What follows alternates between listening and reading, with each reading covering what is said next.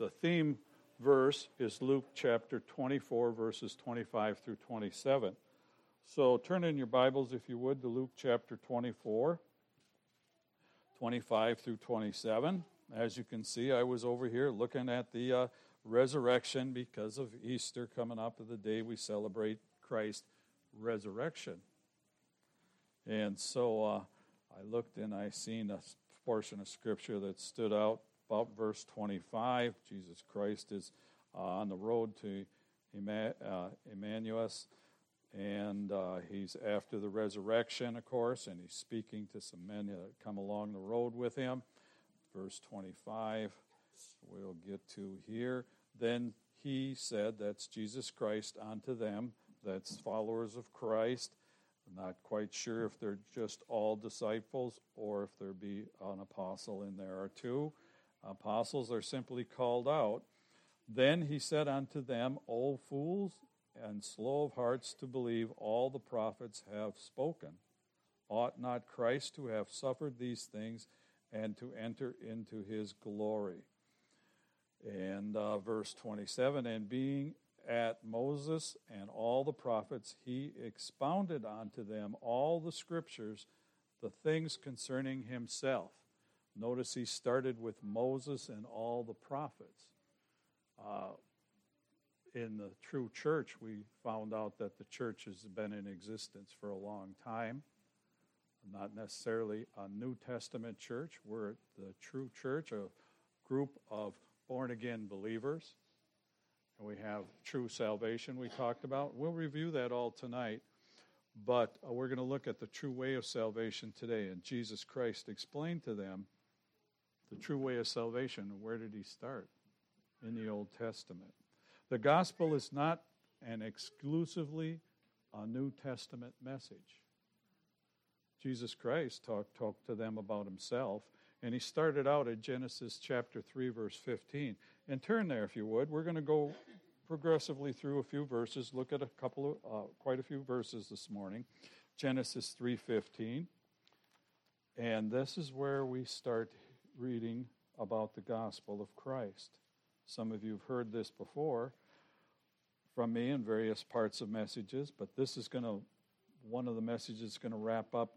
We're going to wrap up the True Way series or the True Verse series uh, with the True Bible, and we'll be looking at that after Easter. And we'll start out in verse 14. This is it takes place in the garden after the fall of Adam and Eve, and there's all kinds of places you can go here with different messages and different thoughts, but the thought we want to see is the gospel. Where's the gospel in the book of Genesis, chapter 3? It starts out in verse 14, and the Lord God said unto the serpent, He's talking to Lucifer, the devil, and he says, Because thou hast done this, thou art cursed above all the cattle and above every beast of the field, and upon thy belly shalt thou go, and dust thou shalt eat all the days of thy life. And there's a big and here. This is part of his curse, and this brings emphasis. Not only is he going to crawl on his belly like a reptile, but he is going to uh, put enmity God's going to put enmity between thee and the woman, and between thy seed and her seed. It shall bruise thy head, and thou shalt bruise his heel. He's talking about a woman one day going to bring a Savior into the world. That won't kill Satan right then. Satan's got a, a fate worse than that reserved for him in the book of Revelations. But in Genesis chapter 3, verse 15, God tells him, I'm going to use a man child to bring a bruise to your head, permanent damage to you. And everybody knows to destroy a snake, you've got to get to its head. And he's going to, there's the plan of salvation hinted to to Lucifer and to the Virgin Mary. Then again, he goes on, uh, at not the Virgin Mary, at the time, I, I'm ahead of myself he uh, goes on and explains later on in that same chapter, verse 31. He says, On to Adam, he, uh, he told Adam about his curse. He told him that it wasn't going to work out well for him.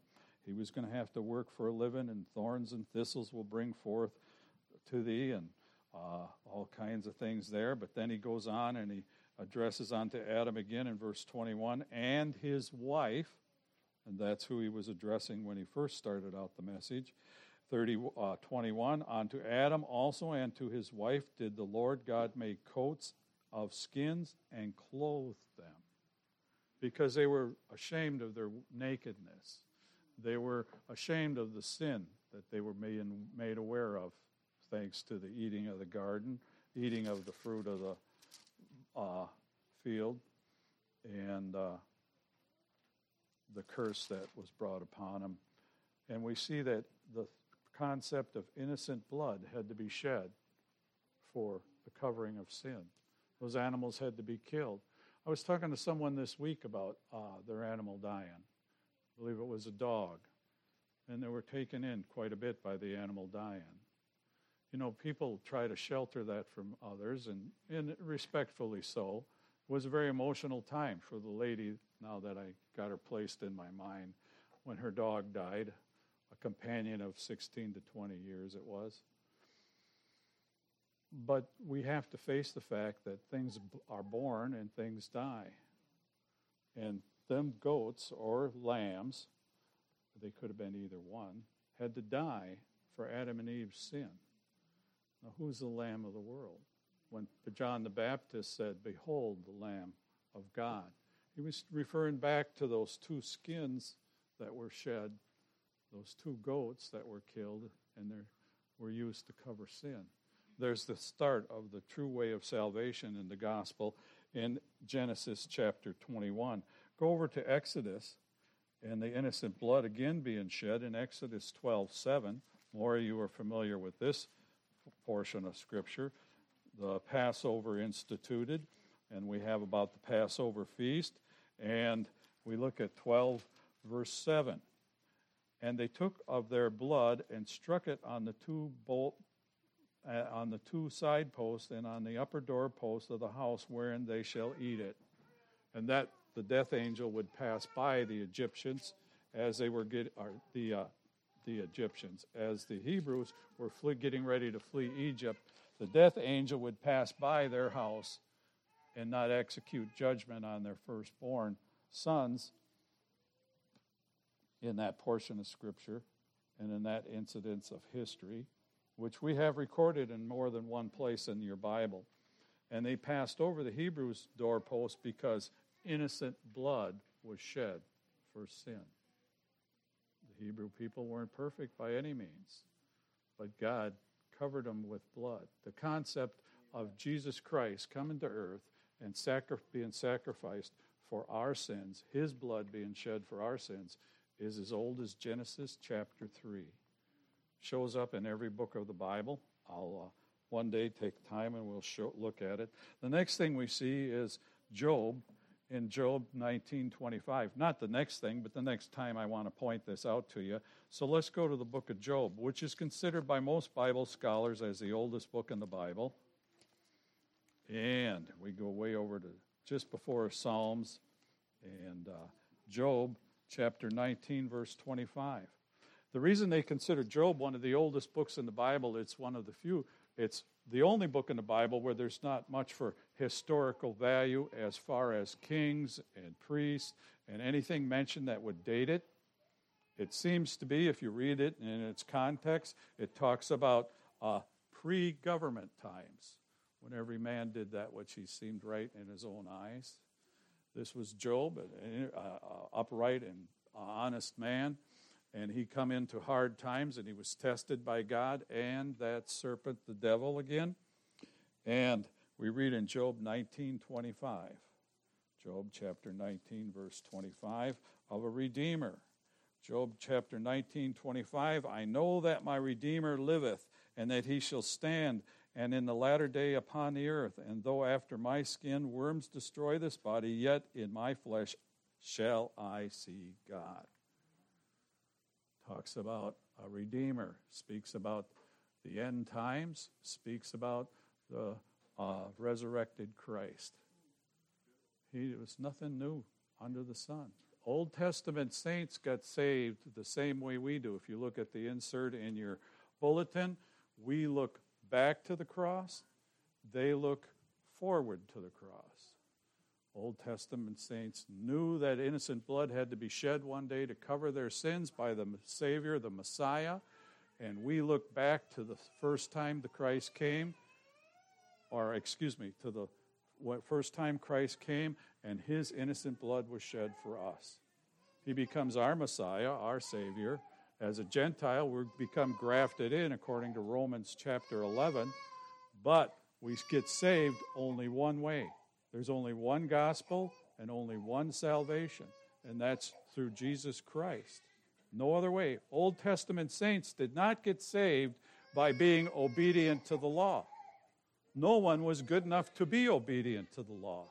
And in, to fulfill that standard or to even begin to show people that concept of understanding, Old Testament saints had to have an innocent calf, an innocent dove, Sometimes, if they were really poor, they had to take oats and grain and sacrifice that in place of blood for their, their sins. And it all pointed to that. Now, where uh, everything goes haywire for the Hebrews was in the 400 years before Christ, when we don't have written uh, much for written testimony. The rituals became empty and meaningless as far as redemption was concerned, and they were uh, using the law to become self righteous. Just like some of us to this day say we're self righteous. I haven't killed anybody. I don't steal. I'm as good as Joe Smith or Susie Brown. We justify ourselves by the law. That's not how you get saved. The law shows you the, your need for salvation, your emptiness, and your need for redemption. And Job found that out and he started to come to terms with all that because he lived by the law and he did not die in the law, he died with grace, and it started in Job chapter 19. Old Testament as hundreds of other verses that talk of a coming Savior. We're going to just look at some of the basics. So we looked at Eve in Genesis. 3:15. We looked at Adam in Genesis 3:21. We looked at Job in 1925 of the book of Job. We'll look at Abraham in Hebrews. Oh, you're talking Old Testament, all this. No, we're going to look at the New Testament, but you're going to see the New Testament and the Old Testament, same book. Look at Hebrews chapter 11, verse 17. Most of you are familiar with Abraham and the resurrection. Well, maybe not the resurrection, but the story of Abraham. Let's go to Hebrews, the one that's my favorite book when I get up in the morning. Although I try my best, I always tell everybody I got married young. I don't know how to make coffee, but uh, Hebrews is where I go, to grab for in the morning. Hebrews chapter 11, verse 17. And you'll see the story of Abraham. 11 is, uh, chapter 11 is what they call the chapter of uh, faith. In verse 17, it says, By faith, Abraham, when he was tr- tried, offered up Isaac, that he had received the promise, offered up, up his only begotten son, of whom it was said that in Isaac shall all thy seed be called. Now that's in Genesis 21:12. That's called the Abrahamic covenant. Abraham knew that out of his out of Isaac would come the next group of individuals that God would favor as a nation and love as a people. And actually, the descendant of the Messiah that was to come was going to come from his loins. And it was going to be through Isaac. But yet, Isaac was told by God to put him on a, on a pile of sticks and sacrifice him. Why was he going to do that? Why was he obedient to the point where the angel had to stop him from sacrificing that child? The answer is in the next verse. Accounting, this is what he considered, Abraham, verse 17, accounted that God was able to raise him from the dead, even from the dead, from whence also he received him in a figure. He knew about the resurrection. He knew that the Savior was going to come. He knew that Easter was going to be a holiday, originally uh, uh, something we could celebrate the resurrection on. He knew that the Messiah, he looked, okay, he looked forward to the Messiah coming. And he knew if his son was going to father eventually the, the descendants that would lead to the Messiah 14 generations later, he knew that if God told him to kill him, he would raise him from the dead.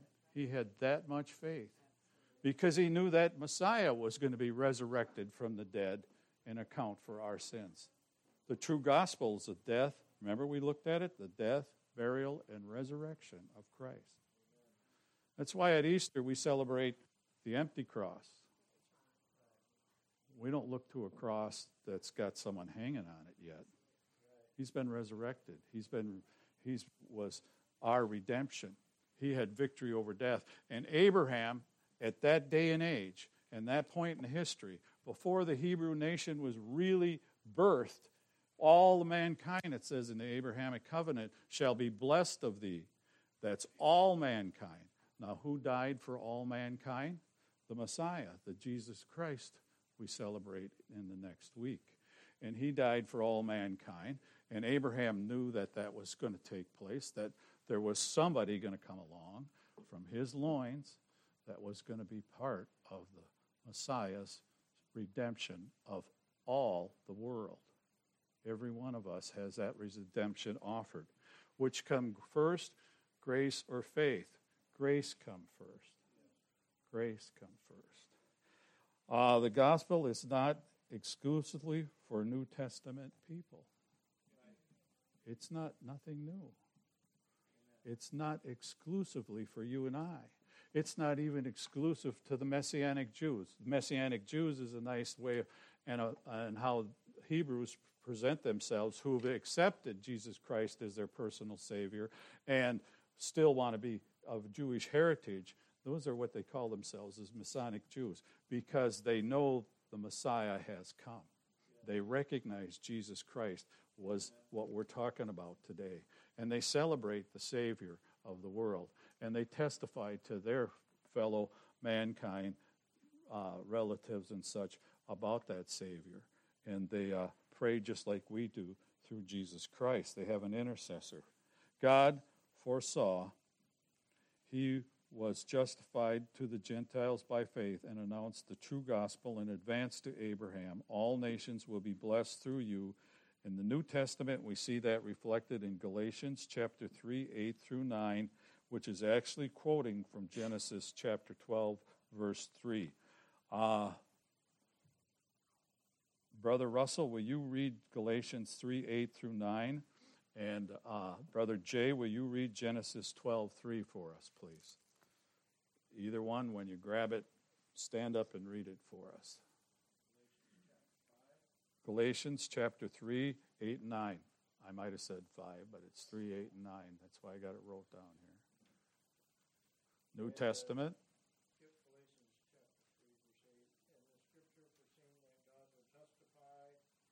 heathen through faith preached before the gospel unto Abraham, saying, In thee shall all nations be blessed. So then they which be of faith are blessed with faithful Abraham. Amen. Brother Jay, read us where that says that.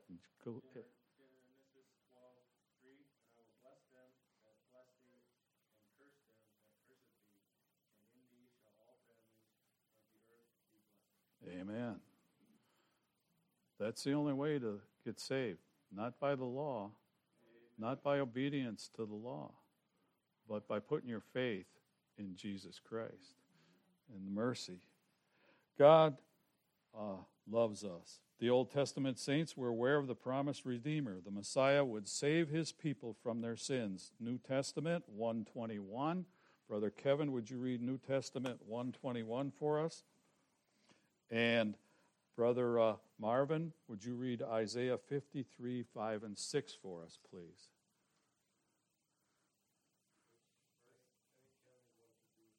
Okay, where are we at? Where's Brother Kevin? I get eye contact with him. Okay, Matthew 121. I know tax season, those numbers just don't make sense anymore. I don't think I could, when it was tax season for my wife, I don't think she could give us our phone number.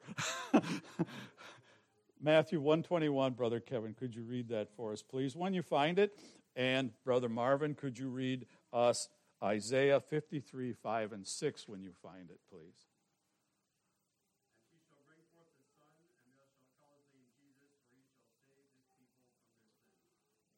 Brother Marvin. But he was wounded for our transgressions, he was buried for our iniquity. The chastisement of our peace was upon him, and with his stripes we are healed. All we like sheep have gone astray, we have turned every one to his own way, and the Lord has laid on him the iniquity of us all. Thank you, Brother Marvin. Thank you, Brother Kevin, and Brother Russell, and Brother Jay. In Isaiah, they were looking forward to the New Testament prophet. In the New Testament, they were looking back to the Messiah that came. There is no other way of salvation found in no one else. Acts 4 11 through 12 and Psalms 118 22. I'm going to ask Brother, uh, you know who you are, behind Brother Marvin, Ryan Hughes. There, you got both your first and last name on the computer now. Brother Ryan Hughes, could you read to us Acts 4 11 through 12, please? And I'll read Psalms 118 22. He's going to read the New Testament, I'll read the Old Testament. Psalms 118 22. You'll read Acts 4 11 through 12. Yes, sir, Brother Ryan, whenever you're ready. Acts 4 11 through 12. This is the stone which set at naught for your builders, which is become the head of the corner. Neither is, neither is there salvation in any other form. There is none other name under heaven given among Brother Ryan, whenever you're ready.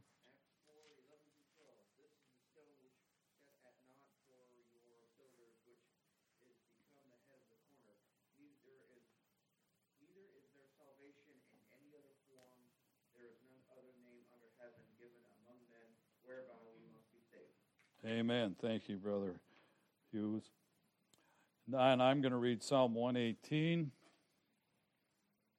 21, 20. I'll start in 20. This gate of the Lord unto thy righteousness shall enter. I will praise thee, for thou hast heard me and art become my salvation.